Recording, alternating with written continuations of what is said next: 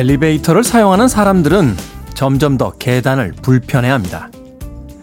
다리는 아프고 숨이 차오르기 때문이겠죠. 지금의 편안함이 쌓일수록 몸은 점점 더 약해질 겁니다. 문득 사람들이 모여있는 엘리베이터 앞을 벗어나 계단이 이어진 비상문을 열어봅니다. 걸어 올라서 목적지에 갈 수만 있다면 어제보다 조금 더 강해진 두 다리를 가질 수 있다고 생각해 봅니다. 11월 13일 토요일 김태훈의 프리웨이 시작합니다.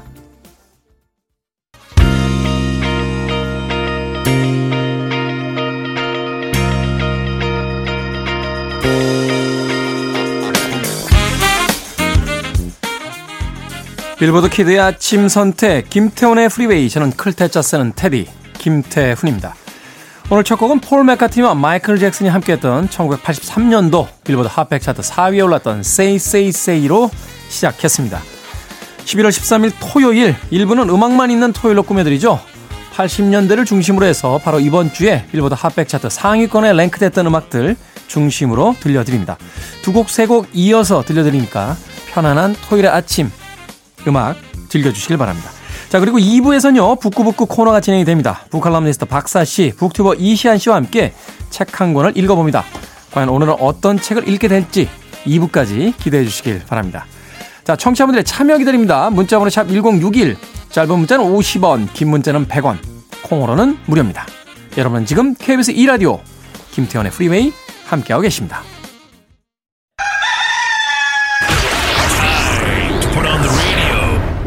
김태훈의 프리웨이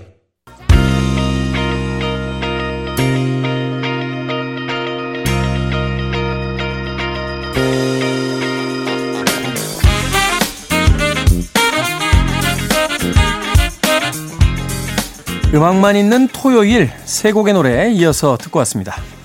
1988년도 이번 주 빌보드 핫백 차트 9위에 올라 있던 곡이었죠. 조지 마이클의 Kissing a Fool.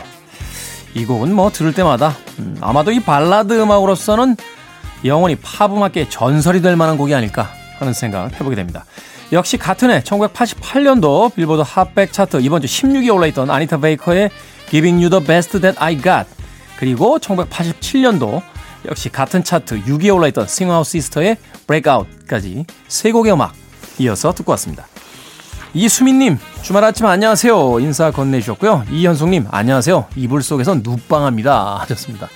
누빵의 원조는 이경규 씨 아닌가요? 이경규 씨?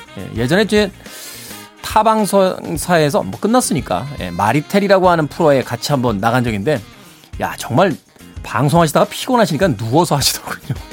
그때 깨달았습니다. 이 내공이 강한 사람들 방송을 하는 그 여유를 야 누빵 보는 라디오만 아니면 저도 언젠가 한번 누빵 해보고 싶습니다. 예, 누워서 마이크를 입에다가 바짝바짝 대면서 음악을 들으면서 안 될까요?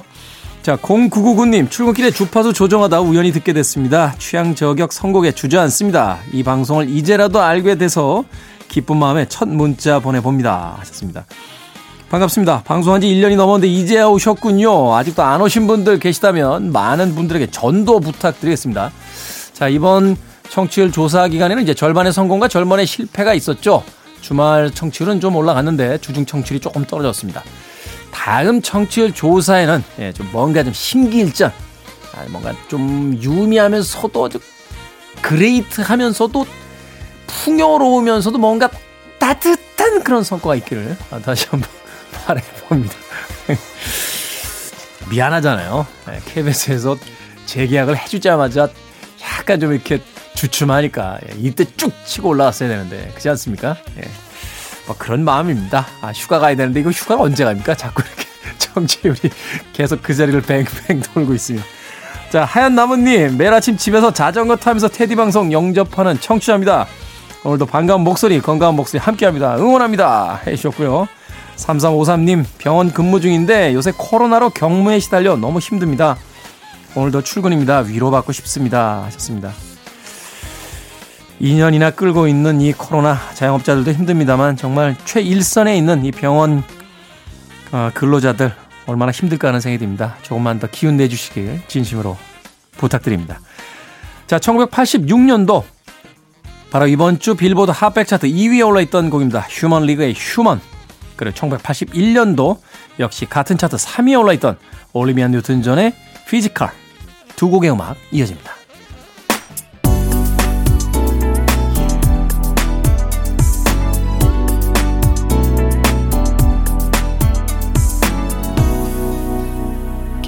김태훈의 Freeway.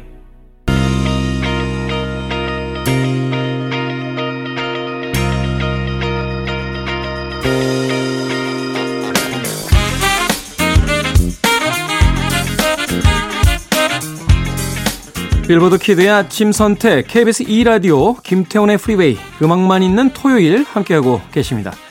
역시 두 곡의 음악 이어서 듣고 왔습니다. 1980년 바로 이번 주에 빌보드 핫백 차트 19위에 올라있던 곡이었어요. 아이린 칼의 Out Here on My Own 들으셨습니다.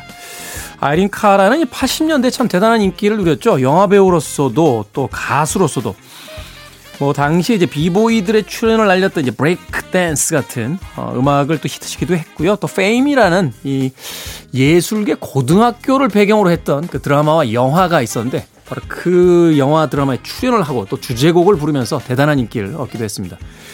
아이린 칼의 Out Here on My Own 들으셨고요. 이어진 곡은 1989년도 빌보드 핫백 차트 8위에 올라있던 New Kids on the Block.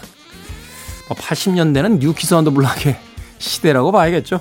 뉴키스 언더 블락의 Didn't I Blow Your Mind This Time까지 두 곡의 음악 이어서 들려드렸습니다. 자, 4966님. 서울에서 유학 중인 딸아이 프로필 사진이 배달 어플 VIP 장면 캡처네요. 집밥이 그리울 때쯤 대구 한번 오겠죠. 그때 구수하고 담백하고 정성이 담긴 집밥 해줘야겠습니다. SNS 프로필 사진에다 배달 어플 VIP 장면을 캡처해서 올려놨어요. 객지 생활할 때 많이 시켜 먹게 되죠. 저도 일주일에 한 두세 번은 시켜 먹게 되는 것 같아요. 약간은 미안한 마음에 네, 일회용 그 수저라든지 젓가락은 이제 보내주지 마시라고 이렇게 체크를 하긴 합니다만 먹을 때마다 그래도 약간의 어떤 죄책감 같은 게 느껴집니다. 어, 그 플라스틱 용기가 왜 이렇게 많이 있는지 밥 한 공기 먹고 나면 내 뱃속 채우겠다고 세상에다가 쓰레기를 너무 많이 내놓고 있는 게 아닌가 하는 생각이 들 때도 있는데 뭔가 이 부분에 있어서는 새로운 방법이 좀 있었으면 좋겠어요. 어, 왜 우리가 소주병 보면 이렇게 똑같이 생겼잖아요. 아, 물론 이제 최근에 조금 다른 색깔의 소주병이 나오긴 했습니다만 그게 다 이유가 있답니다. 이 소주나 맥주병의 그 색깔과 디자인이 똑같은 이유가 어디서 수거하든지 간에 예, 재활용하기가 굉장히 용이하다는 거죠. 바야흐로 뭐 배달에 있어서는 전 세계 최고의 시스템을 가지고 있는 그런 나라인데 뭐 용기라든지 뭐 이런 어떤 것들을 좀 통일시켜서 이후에라도 이게 재활용이 훨씬 더 가능한 뭐 그런 시스템을 좀 가져봐야 되는 건 아닌가. 저도 뭐 배달 음식 즐겨 시켜 먹는 사람의 한 명으로서 예, 생각을 해봤습니다. 어찌됐건 대구에 내려오면 서울에서 유학 중인 딸아이 맛있는 음식 꼭 만들어 주시길 바랍니다. 4966님. 자, 1985년으로 갑니다. 빌보드 핫백 차트 이번 주 7위에 올라있던 곡입니다. 미스터 미스터 Broken Wings 그리고 1982년도 이번 주 핫백 차트 16위에 올라있던 Steel Breeze의 You Don't Want Me Anymore까지 두 곡의 음악 이어집니다. You're listening to one of the best radio stations around. You're listening to 김태훈의 Freeway.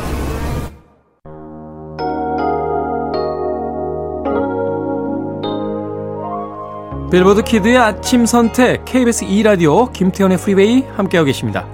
1부 끝곡은 1984년도 빌보드 핫백 차트 이번 주 18위에 올라있던 곡입니다. 케니 로저스와 피처링 킴 칸센, 제임스 잉그램 What About Me 듣습니다. 저는 잠시 후 2부에서 뵙겠습니다.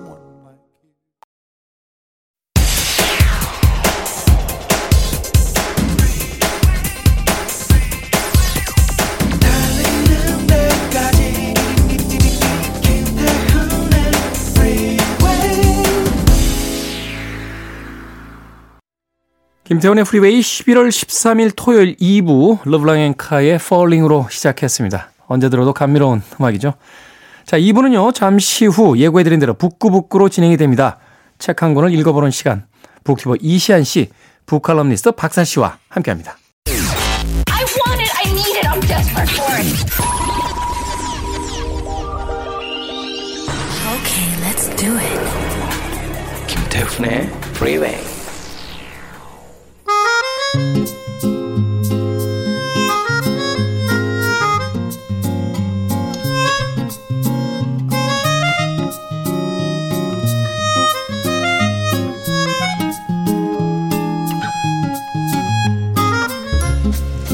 (4617님께서요) 토요일 아침에 책 속의 코너 좋습니다. 듣기만 해도 제가 막 유식해지는 것 같아요.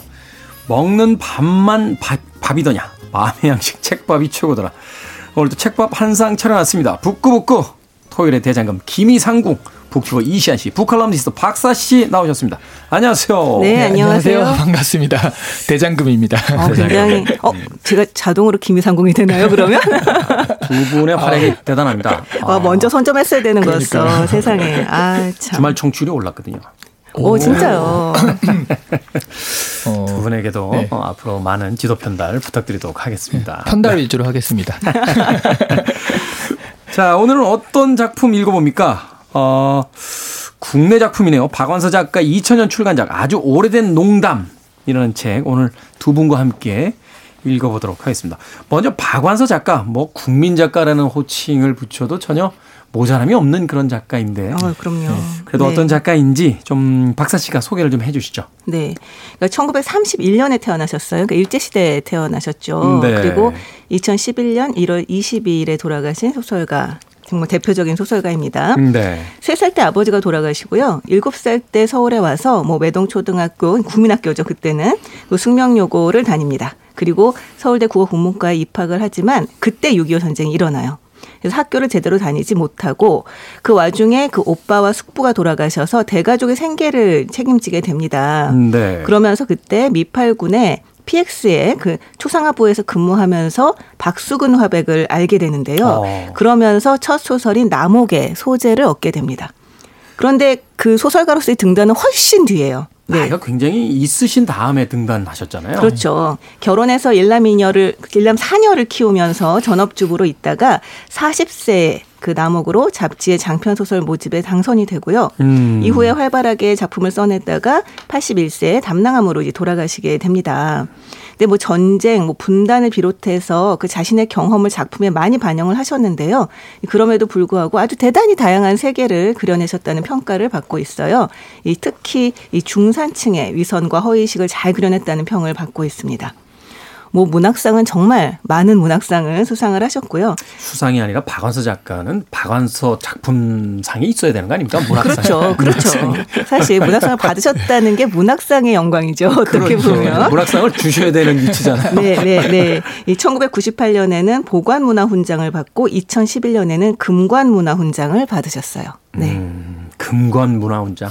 문화훈장에서 뭐 최고봉이라고 할 수 있는 상까지 받으셨으니까. 네. 물론 이런 세상의 어떤 평가 이전에 그 책을 일단 딱 잡게 되면 그리고 그 작품이 주는 어떤 감동과 어떤 울림 때문에 이 박원순 작가는 참 우리나라의 많은 그 이 독서가들이 사랑한 그런 작가였는데 자 이시안 씨 오늘 우리가 네. 읽어본 책은 바로 이 박완서 작가님의 책 중에서도 아, 대표작 중에 하나라고 하는 아주 오래된 농담이라는 책입니다. 네. 줄거리부터 좀 소개를 해주시죠. 이게 또 한마디로 말하면 많은 분들이 그래서 어, 박완서 작가님의 책이다. 굉장히 기대를 가지고 딱 보시는데 한마디로 이게 불륜이 주제인 어, 그런 거라 처음에 좀 당황을 하시거든요. 불륜이 주제는 아니죠. 소재죠. 소재. 그렇죠. 깜짝 놀라게 만든 시간. 40대에 성공한 의사인 심영빈이라는 사람이요. 초등학교 동창생이었던 유현금과 불륜 관계를 맺게 되면서 이 이야기가 시작이 돼요. 네. 근데 사실 뭐 단순한 불륜이라기보다는 어릴 때 첫사랑을 만난 셈인데요. 유영금은 그동안 결혼을 했다가 이혼하고 우연히 산 땅 때문에 돈 걱정 없이 하고 싶은 것을 다 하면서 살고 있는 그런 여성이었죠. 사실은 이제 80년대에 휘몰아쳤던 바로 이제 땅 부자, 네. 예, 졸부 뭐 이런 어떤 분위기가 좀 등장하죠. 자기는 농사를 짓고 싶어서 2,000평을 산 것뿐인데 그 땅이 무지막지하게 올랐다라는 어. 아, 표현이 그러니까 될 사람은 됩니다. 네, 너무. 부럽다라는 생각이 잠깐 들기도 했고요. 네, 잠실에다가 밭을 샀어야 돼. 뽕밭을 샀었어야 돼. 네. 심영빈은 학생일 때요. 아버지가 돌아가시고 집안이 망해서 형이 고액 과외를 해서 영빈과 막내 동생인 영묘를 먹여 살리거든요. 네. 그리고 영빈이 어느 정도 독립할 수 있을 때가 되니까 이 장남이었던 형이 너무 그 노릇이 힘들었는지 훌쩍 미국으로 떠나버리고요. 영빈이 집안 가장 노릇을 하면서 평범한 결혼 생활을 해오던 중이었어요. 네. 사실 평범하다기보단 이분이 대학병원에 자리 잡은 교수, TV에도 얼굴을 비치는 나름 성공한 의사였긴 했거든요. 나름이 아니라 뭐 그 정도면 이제 최근에도 뭐 네. 셀럽이고 네. 뭐 의사로서도 그렇고 교수로서도 그렇고 네. 그렇죠. 예. 근데 이 심영빈의 막내 동생이 영묘라고 이 사람이 재벌가에 시집을 가게 됩니다. 음. 예, 남- 그런데 영묘의 남편이 경우가 암에 걸려서 점점 죽어가게 되는데요. 사실 어떻게 보면 이 작품의 주, 진정한 주제는 이 줄거리에 담겨 있는 것 같은데 시아버지를 비롯한 재벌가의 사람들이 경우가 암에 걸렸다라는 사실을 본인에게 숨기라라고 이제 영묘에게도 그렇게 종용을 하거든요. 아들에게도 숨겨라. 네. 근데 결국 경호는 죽게 되고요. 근데 영묘가 나중에 정신을 차려 보니까 자기가 재벌가의 맏며느리인데 자기가 쓸 수 있는 돈이 하나도 없는 거예요.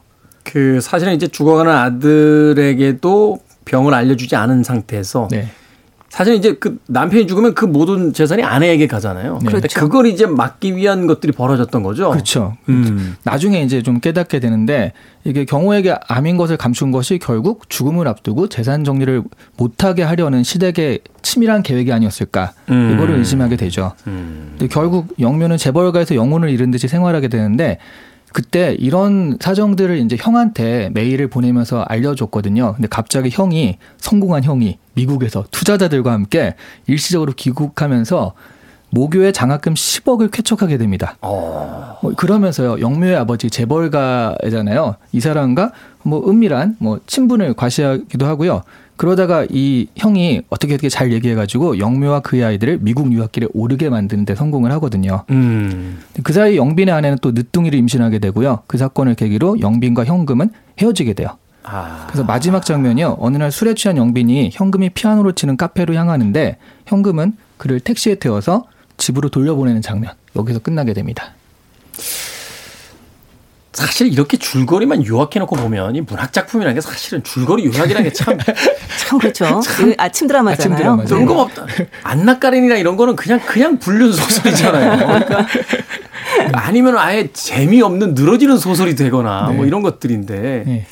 그래서 이제 우리가 이 다음부터 하는 얘기들을 잘 또 들으셔야죠. 여기까지만 하면 어, 어느 아침 드라마 요약했나 보다 이렇게 생각하실 수 있으니까요. 네, 네. 사실 어떻게 보면 저희가 그렇게 맨 마지막 결론 안 알려드리려고 애를 쓰지, 써서 왔는데도 불구하고 이번에는 그냥 아무렇지도 않게 다 이렇게 결론까지 말씀드리는 이유는 이 내용 자체가 중요한 게 아니어서일 수도 있겠다는 생각이 들어요. 내용 자체는 정말 말 그대로 아침 드라마지만 그렇지만 이 안에 어떻게 어떤 묘사들이 들어가고 어떤 메시지를 담았는가 이게 사실은 더 중요한 게 아닐까 저는 그런 생각이 좀 들었습니다. 사실 뭐 반전이라든지 뭐 어떤 결말의 어떤 그 의외성 때문에 뭐 놀라게 된다든지 뭐 이런 어떤 소설이라기보다는 그 인물들의 어떤 그 행위를 이제 쫓아가면서 그들의 어떤 행위 속에 담겨져 있는 어떤 의미들 이런 것들을 이제 읽어나가는 것이 바로 이 박완서 선생님 소설의 어떤 특징들이잖아요. 네. 근데 여기서 사실은 말씀 안 하신 게 있어요. 약간 일종의 반전이라고 할 만한 건데 그걸 이렇게 smooth하게 넘어가시더라고요. 네, 네.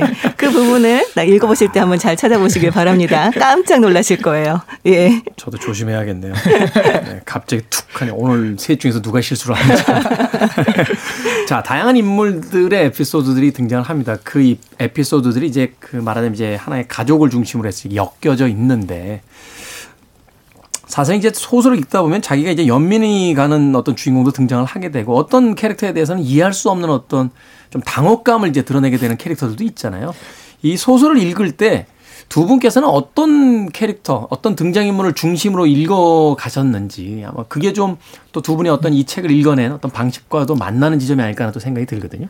네. 아, 저 네. 같은 경우는 사실은 이제 이게 주요 이야기가 불륜처럼 보이지만 이 영묘의 집안 이야기가 사실 굉장히 제일 좀 놀랍기도 하고 충격적이기도 하고 그 재벌가의 이야기. 네. 그 영묘가 계속 그 재벌가 사람들 이해할 수 없다. 이해할 수 없지만 그 나름대로 사는 방식이 있겠지. 약간 이런 식으로 얘기를 하는데 점점 이해할 수 없게 치닫잖아요. 음. 그 경호의 죽음을 둘러싸고요. 그렇죠. 저는 제일 충격적이었던 게 이 경호가 결국 피를 쏟고 아주 심각한 상태에 빠졌을 때 그 집안 식구들이 경호를 응급차에 싣고 병원으로 이제 달려가잖아요. 네. 그러면서 영묘도로 남아 있으라고 합니다. 보통 이제 부인이 같이 가는데 보호자로서 부인만- 제일 먼저 타야 되는 거 아닌가요? 그렇죠. 부인만 남겨놔요. 그리고 갔는데 이 원래 치료하던 병원에 연락을 했는데 도착하지 않았다는 거예요. 도대체 음. 어디로 갔는지 알 수가 없는 거죠. 그래서 도대체 이 응급차가 어디로 향했는가 연락이 안 돼서 끌탕을 하다가 알고 보니까 다른 병원에 가는 거죠. 음. 근데 그 다른 병원에서 이제 지금 시각을 다투니까 어서 와라 이래서 가봤더니 막 운명을 했고 그리고 거기 가서 영면은 깨닫게 됩니다. 왜 이 병원에 왔는지. 음. 왜냐하면 그 영아실이 아주 잘 돼 있는 병원이었던 거예요. 영안실이 아주 잘 되는. 이미 그 가족들은 죽음을 예견하고 있었고. 네, 준비하고 있었던 거죠. 네, 이 자신의 아들 또 자신의 어떤 집안의 누군가의 어떤 죽음이 아니라 그 죽음이 가져올 여러 가지 어떤 그 영향이라든지 네. 그 이후의 어떤 사건 이런 것들을 생각을 하고 있었던 거잖아요. 그러니까 너무 소름 끼치는 거예요. 사람이 지금 죽어가고 있는데 그, 그 죽어가고 있는 사람이 심지어 자기 아들인데 자기 집안의 장남인데 이 아이의 죽음을 이 사람의 죽음을 놓고 이렇게 여러 가지를 치밀하게 계산을 해서 결론적으로 음. 자기가 원하는 결과를 끌어낼 수 있다는 그 차가움과 냉혹함이 너무 소름이 끼치더라고요. 그러니까 돈이 돈이 도대체 어느 정도가 되면 그러니까 우리가 뭐, 뭐 100만 원, 1000만 원까지는 아니고 이제 1억이라고 해도 큰 돈인데 근데 1억 그러 그 어느 정도나 되면 사람이 그 아, 막 변해버리고 싶다. 저희는 뭐 상상할 수 없는 지경이겠죠. 예. 아, 철저하게 진짜. 그러니까 저는 딱 이걸 보면서 그 처음부터 끝까지 죽음의 비즈니스화라는 생각이 많이 들었거든요. 네, 네. 계속 오는 사람들 막 비디오로 촬영하고 이런 것들이 그러니까 그게 돈으로 하나하나 할 수는 없지만 말하자면 브랜드 우리가 이만큼 영향력 있는 사람이다 음. 이런 것들을 보여주는 브랜드 전략이기도 하고요. 그걸 과시하잖아요. 네, 네. 누가 왔고 누가 왔고 누가 왔고 말하자면 결혼식장에 등장하는 그 어떤 하객들 자체가 나를 축하해주기 위한 어떤 따스한 어떤 그런 마음들이 아니라 내 결혼식에 누가 왔고 누가 왔고 누가 왔고 또 내 아들의 장례식에 누가 왔고 누가 왔고라고 하는 그러니까 인간에 대한 그 가치가 사실은 그런 가치로 이제 치환돼 버리는 그런 어떤 비극을 이제 보여주는 거잖아요. 네. 저는 이 소설을 읽을 때 아까 그 인상 인상 깊은 인물이라 아니면 당혹스러운 인물이 있냐고 했잖아요. 네. 당혹스러운 인물이 있었습니다. 누굽니까? 한광이요. 아, 처음에 네, 좀 그렇죠. 유원금, 한광 해가지고 세 명이 나올 때만 해도 아 이거는 삼각관계다 생각을 했는데 한광에 대해서는 조금 설명을 해주셔야 될 것 같아요. 일반 그 지금 청취자분들은 잘 모르실 네, 테니까. 처음에 네네. 초등학교 동창이어서 그 두 명이 서로 의사를 하겠다고 하고 유연금이 나는 의사 부인이 될래 이런 식으로 해서 은근하게 그두 사람이 연적이 된 듯한 느낌으로 이제 초등학교 졸업을 해요. 음. 그러다 다 뿔뿔이 흩어졌는데 어, 그러다 우연히 정말 우연히 만났습니다. 그, 그래가지고 뭐 이제 유연금이 결혼했다 이런 얘기도 듣고 그러다가 저는 그래서 이 사람이 계속 나올 줄 알았더니요 계속 안 나와요. 음. 그래서 이게 정말 맥커핀이구나. 뭔가 있을 듯이 해놓고서 나중에 아무것도 아닌 그런 거 있잖아요. 영화에서 나오는. 히치콕이 이야기했던 맥커핀 효과. 네. 그런데 나중에는 또 마지막에 이제 산부인과에서 산부인과 의사거든요. 그래서 이 어, 심영빈의 아내도 여기서 진단을 받고 그리고 아 요거 얘기하면 그런데 유- 아까 말씀드렸던 바로 그 지점이군요. 네, 거기까지만. 네. 그래서 나중에 뭐 하여튼 아기가 생기는 어쨌든 아기가 생기는 모습들이 있잖아요. 그 유영 그 심영빈의 아내가 뭐 그 사실은 이제 딸만 있어서 네. 아들을 갖기 위해서 필사적이잖아요. 네. 네, 네. 어. 네, 그 산부인과 의사 이렇게 뒤에 잠깐 나오고 또 안 나오더라고요. 음. 그래서 아주 당혹스러운 인물이었습니다. 근데 당혹스럽긴 해도 이제 박한서 작가도 참 소설을 잘 쓰는 작가라는 것을 우리가 알 수 있는 게 어떤 인물을 등장시키면 그래도 퇴장까지는 보장을 해주시는 그러니까 이제 등장인물의 캐릭터를 소모적으로 사용하는 게 아니라 일단 자기의 무대 이 소설의 공간에 등장을 시키면 뭐 어떤 역할을 수행하고 그 퇴장까지는 마무리를 지어주시기 때문에 네. 또 초반- 굉장히 좀 장기적으로 네, 음. 막 이렇게 포석을 했다라는 생각이 드는데 아 정말로 남편 친구인 산부인과에 가서 진료를 받는다는 건 어떤 느낌일까? 이것도 사실 약간 소름 끼치는 부분이 있거든요. 그만큼 이제 절박했다는 얘기일 수도 수 있는 있- 거고요. 그럴 수 있네요. 네. 네. 참 그러한 어떤 사소한 장치들을 통해서 이제 그 하고자 하는 자신의 이야기를 벽돌 쌓듯이 쌓아 올리는 네. 그런 박한수 작가님의 소설 아주 오래된 농담 이야기하고 있습니다. 음악 한 곡 듣고 와서 계속해서 책 이야기 나눠보도록 하겠습니다. 신디 로퍼의 음악 중에서 Money Changes Everything이라는 곡 듣습니다. 빌보드 키드의 아침 선택 KBS 2라디오 김태훈의 프리웨이 북구북구 이시한 씨, 박사 씨와 함께 박완서 작가의 아주 오래된 농담 읽어보고 있습니다. 앞서 들으신 곡은 신디 로퍼의 Money Changes Everything 이었습니다. 자, 이 박완서 작가님의 아주 오래된 농담 마지막 부분에서 이제 영빈이 술에 취해서 현금에게 달려갑니다. 왜 술만 마시면 그러는 걸까요? 네, 저희 종족들은? 왜 도대체 술만 마시면 네? 이 장면 음, 결국 이제 이 현금이 앞서 이야기해 주신 것처럼 이제 택시를 태워서 보내게 되는데 항상 그 이성을 끝까지 사수하는 건 여성들이고 이 불나방처럼 뭔가 술만 먹으면 나사가 풀려버리는 거 이제 아 이것도 약간 성차별적인가요? 아, 좀 네, 그런데요. 죄송합니다. 옛날, 아니, 옛날 사람이라 이 교정되는데 좀 시간이 걸립니다. 제가. 네, 네. 술 취하면 달려가는 건 늘 저였기 때문에 저 이렇게 감정이입이 되죠? 네. 그러니까요. 마지막에 되게 정말 어 이게 지금 박완서 작가구나라고 그쵸, 생각을 한게 그쵸, 그쵸. 마지막에 그러니까 이 현금은 아무렇지도 않게 그냥 달래서 보내잖아요. 그렇죠. 근데 술 취한 채 택시에 있는데 그 자기의 집의 주소를 정확하게 한 번도 안 틀리고 어디 어디로 보내주세요 라고 말했다는 거. 네. 음. 요 한마디 서술이 현금의 마음을 알려주잖아요. 이게 저는 현금이 뭐 일단 미련을 가지고 있다라거나 뭐 일테면 뭐 이런 느낌은 안 들었고요. 그장 그 장면 저도 굉장히 인상적이었거든요. 음. 그러니까 정말 이렇게 결말을 확 열어버리더라고요. 이게 거의 음. 아 끝났구나 싶은 순간에 결말을 확 열어버리는 그런 느낌이었는데 그런 느낌보다는 보통 관계를 사람들은 자기중심적으로 생각을 하잖아요. 그렇죠. 그러니까 아 나 나와 걔가 나와 그의 관계가 시작됐고 끝났고 뭐 그의 마음보다 내 마음이 어떤가 뭐 이런 것들에 더 관심이 많고 그리고 내가 알고 있는 A와 내가 알고 있는 B가 서로 알고 지낸다고 하는 거 약간 상상하기 어려워하고 음. 약간 그런 부분들이 있잖아요. 그런데 인간 간의 관계라는 건 우리가 아는 것이나 우리에게 보이는 것보다 훨씬 넓은 게 아닌가. 좀 그런 여운을 주고 싶었던 게 아닐까 저는 오히려 그런 느낌이었었거든요. 사실 오늘 여기서 이 자리에서 말하지 못하고 있는 그 음. 반전과 좀 연관되는 부분이기도 한데요. 앞서서 네. 이제 도입부에서 이야기해 주셨던 어떤 그 재벌가의 이야기를 들어보면 인간성이 배제된 상태에서 이제 돈의 논리에 의해서 움직이는 사람들이 보여지게 되는데 이 영빈과 현금의 이 마지막 에피소드를 보게 되면 결국 그래도 인간을 보여주면서 끝나잖아요. 맞아요. 그 부분이 또 이 박한수 작가 분명 하고 싶었던 이야기가 아닐까 하는 또 생각도 해보게 되는데. 네. 근데 저는 이게 약간 또 환타지가 있는 게 현금이 원래 현실적이지 않은 캐릭터잖아요. 그렇죠. 보통은 현금, 현실적이지 않고 영빈이 사실 주렁주렁 매달고 있는 짐이라는 게 영묘로 대표되지만 가족이거든요. 그러니까 형이 미국으로 가면서 가족에 대한 부담을 얘한테 지워주었고요. 그래서 이런 구절이 나와요. 현금이 필요한 것은 현금인에서는 한 남자 노릇만 하면 되는데 집에서는 우선적으로 아들 노릇, 아빠 노릇, 남편 노릇인 1인 다역이 굉장히 피거, 아, 피곤하고 버겁다. 이런 표현이 나오거든요. 그러니까 집안에서의 영빈은 역할만 있는 것이지 자신의 어떤 본성을 가진 인간으로서 존재하지는 못하는데 맞아요. 이 현금을 만날 때만 유일하게 이제 자신이 자신으로서 존재하는 그런 이제 존재가 되는 거잖아요. 그럼요. 모든 불륜하는 남자들의 핑계가 그거죠. 아니 저한테 그렇죠. 아니 그렇다고요. 사실이 그렇다고요. 그래서 이거는 말하자면 이 현실에서 도망가는 판타지로 도망가는 그런 현금이 그런 캐릭터이지 않을까. 근데 여기서 음. 또 아이러니한 건 그 사람 이름이 현금인 거예요. 그 돈에 대한 얘기를 엄청 많이 하고 속물 막 자본주의 이런 얘기를 하는데 현금이한테 그런 판타지를 가지게 되거든요. 음. 이런 전 이름도 굉장히 좀 아, 재밌게. 지었다. 그 이름 자체가 굉장히 흥미롭네요. 어떤 네.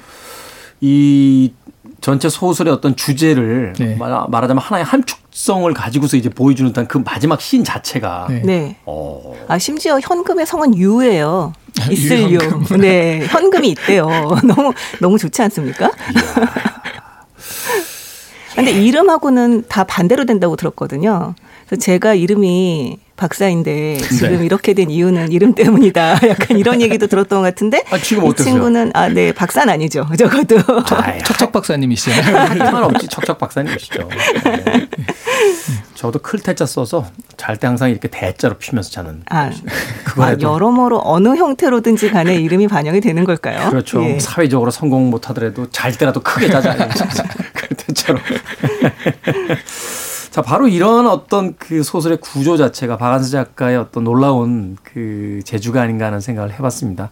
아주 삭막한 어떤 공간과 인간들의 관계를 보여주다 그것을 통해서 결국 하고자 하는 이야기를 무심히 숨겨놓은 듯한 그냥 에피소드나 해프닝 같은 장면 안에다가 툭 던져서 한 대 맞은 듯한 기분으로 어, 그 마지막 장면에 오래 머물게 되는 바로 그런 장면이 아니었나 하는 생각이 드는데 자 작가의 말을 보면요 이 소설을 통해 작가가 궁극적으로 말하고 싶은 것은 자본주의에 대해서였다라는 문장이 나옵니다.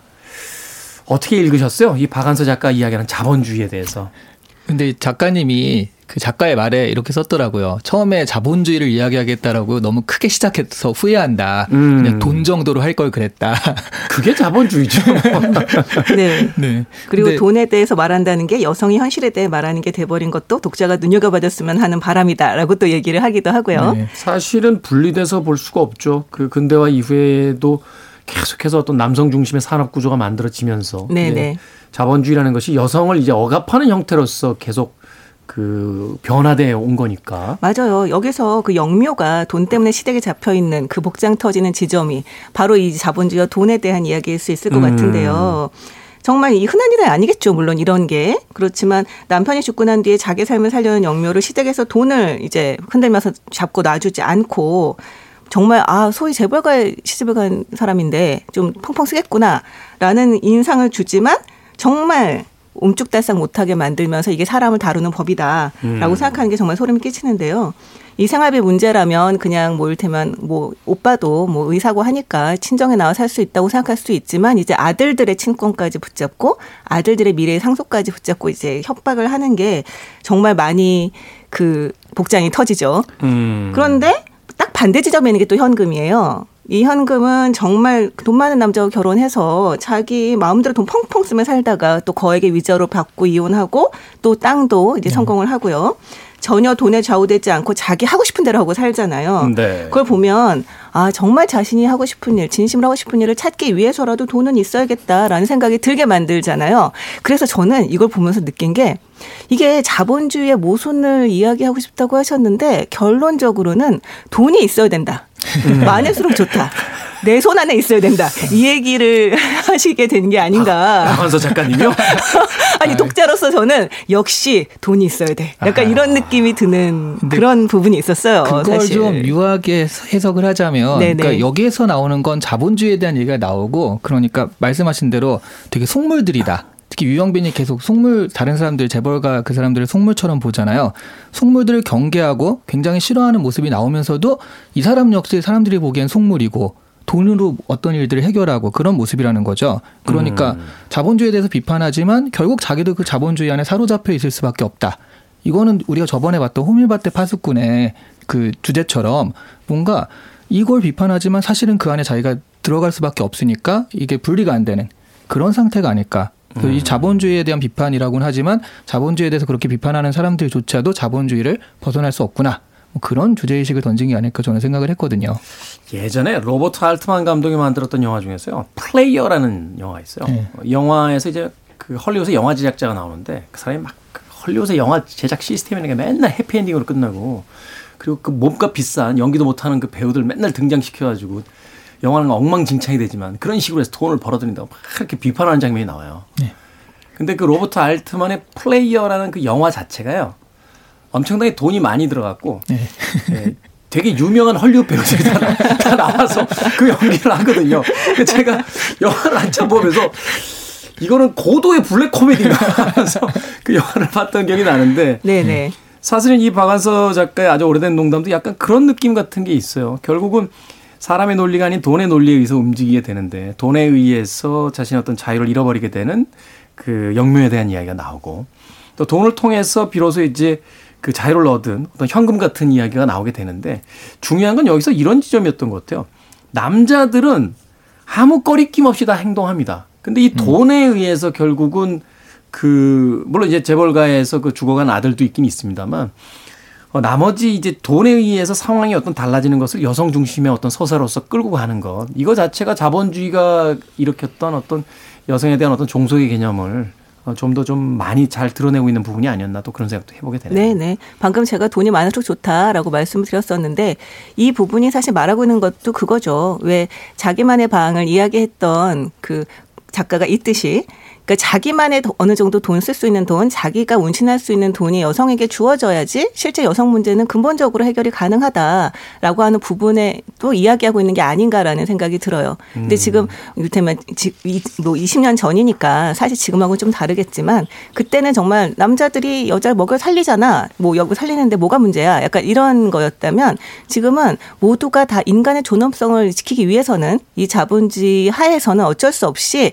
자기가 쓸 수 있는 돈, 자기의 생계를 유지할 수 있는 돈을 가지고 있어야 된다. 이 얘기를 또 하고 싶었던 게 아닌가라는 생각도 듭니다. 그러네요. 박사님 그 얘기하면서 이렇게 진지한 모습은 정말 오랜만에 봤습니다. 자기만의 돈이 있어야 된다. 그럼요, 이런. 그럼요. 네. 엄청 중요합니다. 네. 그렇죠. 20년 전엔 이것을 어떤 젠더의 문제를 일궈냈다라면 이제는 단순한 젠더가 아니라 그 여성과 남성이라는 성을 떠나서 어 그냥 인간의 문제로서 이- 읽어낼 수 있는 그런 또 시대가 된 게 아닌가 하는 또 생각도 해보게 되고 앞서 하신 이야기는 버지니아 울프였나요? 버지니아 울프인 것 네, 같은데. 여성에게 한 달에 얼마의 돈과 독립된 방만 있다면 누구나 작가가 될 수 있다라고. 역시 멋지십니다. 네. 제가 방이 없었어요 어릴 때. 음악 한곡 듣고 와서 계속해서 박완서 작가의 아주 오래된 농담 이야기 나눠보도록 하겠습니다. Sly & the Family Stone입니다. Family Affair. 빌보드 키드의 아침 선택, 김태훈의 프리웨이, book칼럼니스트 박사 씨, BookTuber 이시한 씨와 함께 오늘 책을 읽어보는 코너 북구북구 진행하고 있습니다. 오늘의 책은 박완서 작가의 아주 오래된 농담입니다. 자, 책을 이제 읽어왔는데 그렇다면 도대체 이 제목 아주 오래된 농담은 무슨 뜻일까요? 사실 제목만 봤을 때는 박한서 작가의 에세이집처럼 보이기도 하거든요. 네, 좀 이- 그렇죠. 네, 이 삭막한 이야기와 어울리지 않는 듯한 그런 어떤 뉘앙스의 제목이기도 한데 어떻게 해석들을 해보셨어요? 음, 저는 이 책 가운데 아주 오래된 농담이 오래된 농담인가 장이 있잖아요. 네. 거기에 농담에 대해서 이렇게 정의를 하더라고요. 듣는 사람이나 하는 사람이나 다 거짓인 줄 알면서도 들어서 즐거운 것.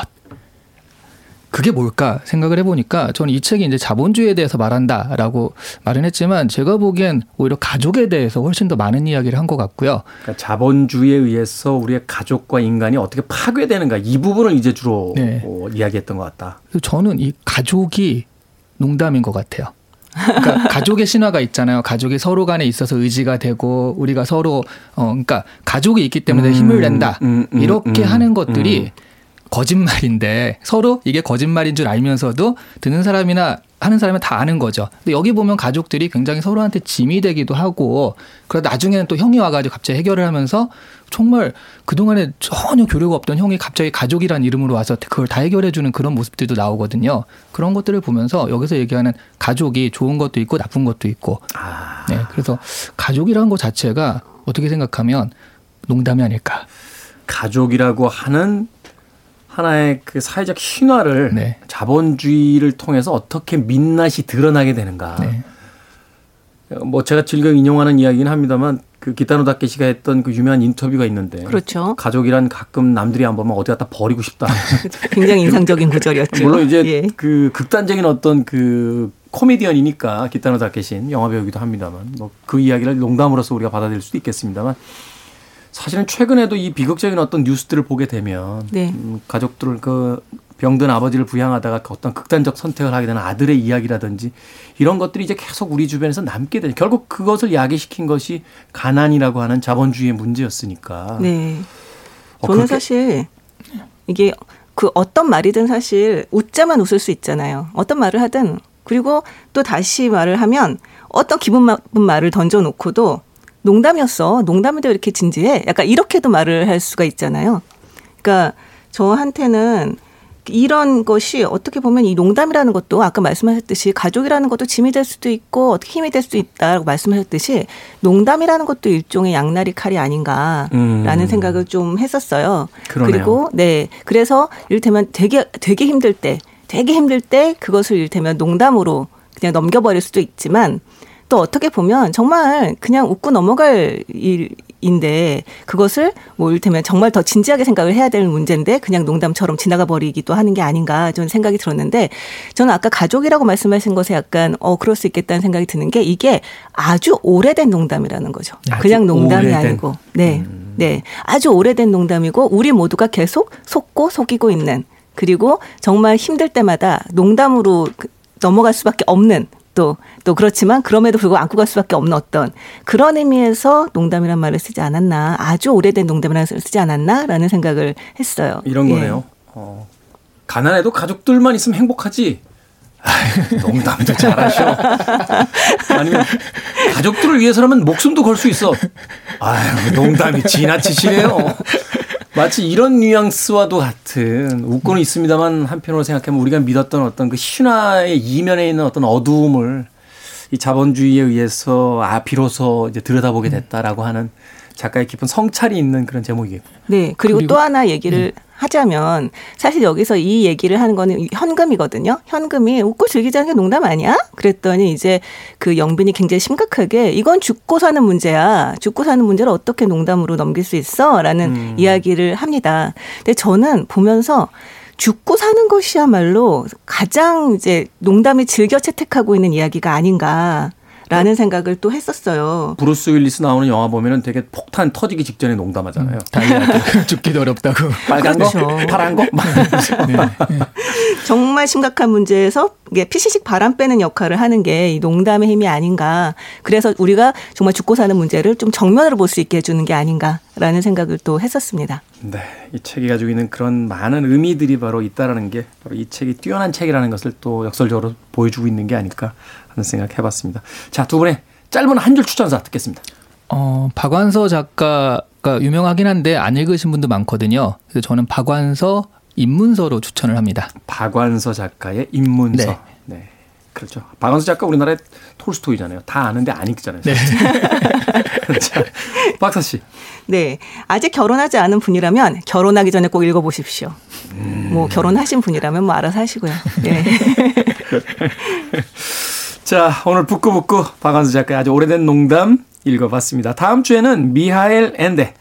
우리 예전에 미카, 미카엘 앤데 이렇게 부르기도 했었는데 미하엘 앤데의 모모 읽어보는 시간 가져보도록 하겠습니다. 북튜버 이시안 씨, 북칼럼니스트 박사 씨와 이야기 나눠봤습니다. 고맙습니다. 네, 네, 안녕히. 계세요.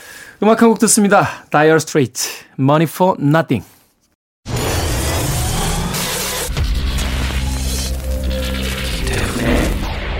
Freeway.